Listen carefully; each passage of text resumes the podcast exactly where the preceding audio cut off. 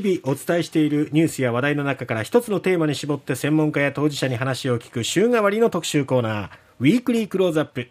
今週はマラソンや駅伝中継での選手の人柄まで伝わる解説に定評のあるこの方に話を伺っております。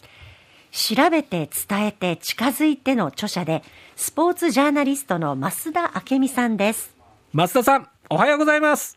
おはようございます。今日もよろしくお願いします。よろしくお願いいたします。寂しいんですが、今日が最終日となってしまいました。本当ですね。田畑さん、今度さ、二、ええ、人のコーナーも作りましょうよ。意欲的。いや、でもすごく楽しくて。私もですよ。時間が過ぎてきましたよ。本当なんかいつもほら、10分ぐらいだけどさ、ええ、1時間ぐらいね、1時間ぐらい話していたいですね。もはやコーナーじゃなくて番組ですね。そう。でも田畑さん、ほら、はい、なんかスポーツっていうよりよりも、大学時代とか、ね、ええ、九州大学時代なんかあれでしょ？音楽の方だったからね。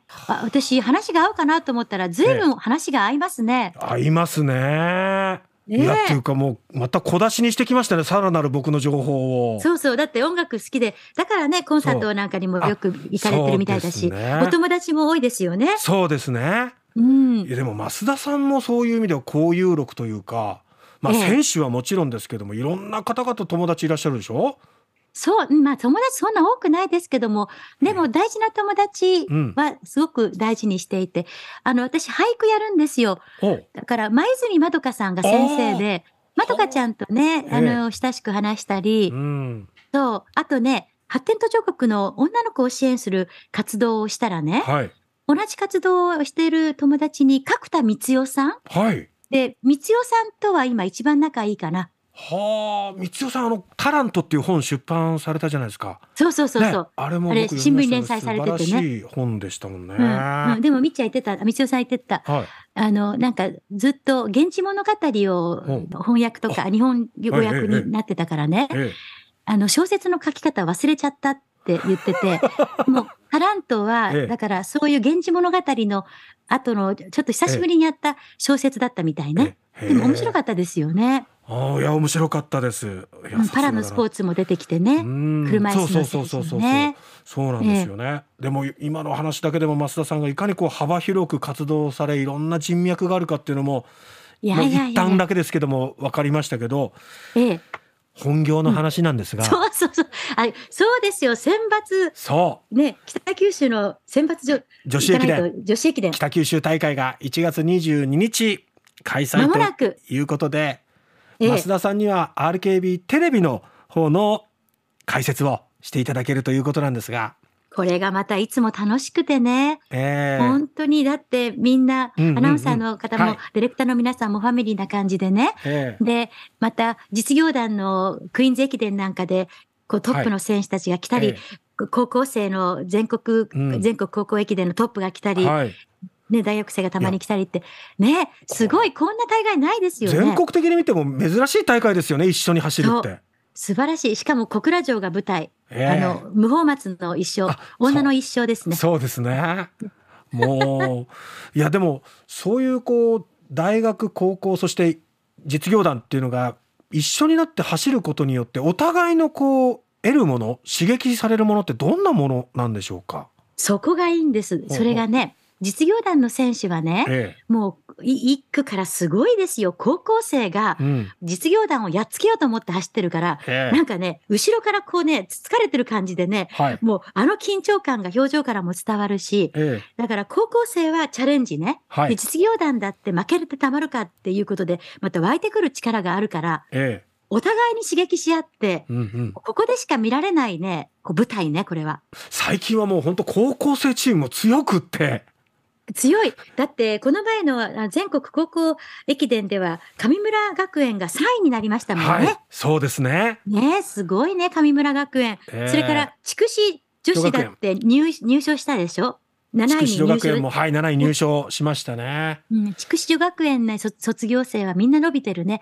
木村智香さんとかね。はい。もう今、世界的なランナーになりましたしね。うん。まあ、後に実業団で活躍する地元の選手の、まあ、高校時代にしっかり見ておけるっていう意味でも結構重要な大会ですね。そうなんです。で、ここでその高校生、ちょっとこう光が見える選手見ておいたら、その成長をずっとね、追っていけますもんね。はいえー、ああ、こう、実業団に行った、大学生になったとかね。うん。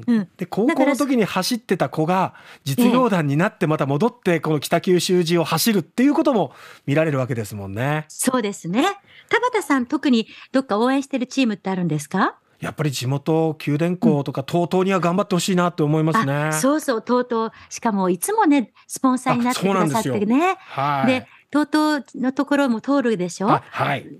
で、あそこで王貞治さんがね、応援してくださった時もあってね。ありました。もう本当グレードがぐんと上がってね。ええー、もうね、TOTO も出ると思うし、うん、あとは、九電工なんかもう、この前のクイーンズ駅伝では9位でね。はい。うん、惜しくもクイーンズエイト逃してしまったんですけどね。そう。うん、で、藤野監督のところに私、選抜女子駅伝北九州大会でお世話になってるでね、ええ、藤野監督にたっぷりいつも取材してんですよ。ええ、で、ね、入賞が目標って言ったからね、藤野さん、はい、ちょ惜しかったって言ったら、うん、うちは本当にこういうことが多くって、うん、で、ちょっと肩を落としてた。あやっぱりね、入賞するとシード取れるじゃない？ええ予選やらなくていいから、練習に集中できるけどね、またプリンセスやって、クイーンズってやるとね、そうですね。また大変ですもんね。あと、この北九州の大会は、まあ、新春、今年最初のまあ大会になって、そこから、ええ、例えばその後、2月3月と名古屋や大阪のマラソンを走る選手がいたりとか、はい、そしてまあ年末の実業団のクイーンズ駅伝に向けてっていう、やっぱり弾みのレースになるんですかね。そうそうそう。だからね、演技担ぎしますよ。もう新春の始まってばっかりだからね。ええ、ここで出だし良ければ、ええ、今年一年いいよっていう感じでね。それで小倉城を出発するから、ええ、なんかその新春の光がね、うん、選手なんかを照らしてるその風景も美しいの。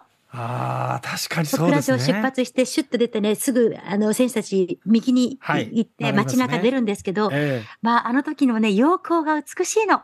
ああ小倉城を出発して八幡錦のところで折り返してまた戻ってくるレースですけれども、はい、この割と起伏に富んだコースですよね。もうジェットコースターみたいな感じのところ。ね、ええ、あとは海からの風も強いし、ええ、起伏もありますからここの3区4区なんか特にきついのかな？だからねここを走って、え、良い走りができたらね、うん、もう次が怖くない。そのぐらいこう試されるコースではありますよ。はあ、そういうこう各区コースをっていうのも注目しながら選抜女子駅伝北九州大会楽しみたいなと思いますので、ぜひその解説をされる際にはまた細かすぎる解説も期待してますんで、ね、小ネタいっぱい集めていきますので、今日の、あの、グローアップの話もしちゃおうかな。田畑さんと話して、盛り上がって。全然放送と関係がなくなっちゃいますんで。そうですか。筑紫女学園を 応援してましたって、ね、ええー、ぜひぜひ、今後も陸上界、そしてまあパラスポーツも含めていろいろと、まあ、日本を元気にしてください。盛り上げてください。ありがとう。え、お互いにが元気にまた今年も頑張りましょうね、はい、また増田さんにお話聞けるのを楽しみにしておりますので今週は1週間どうもありがとうございました。どうもありがとうございましたいやなんか今週1週間元気をもらったなっていう感じがしますね。ね、楽しかったですね。はい、ね、うん、えー、今度の日曜日選抜女子駅伝北九州大会がありますが RKB テレビでは午後3時から放送いたします。BSTBS の方では生放送でお伝えするんですけどもその RKB テレビで解説をしていただきますので、楽しみになさってください。あとですね、あの、選抜女子駅伝北九州大会でいうと、えー、先ほど出た筑紫女学園は残念ながらですね、あの、辞退という情報が出ておりまして、えー、こういうふうにまだ、まあ、コロナ禍もありますんで、いろんなご事情はあるかと思うんですが、そういうふうにね、ちょっと出場チームに変化があるかもしれません。その点ご了承ください。はい、そして今週プレゼントがあります。増田明美さんのサイン入りの著書、調べて伝えて近づいてを3人の方にプレゼントします。メールかファックスでご応募ください。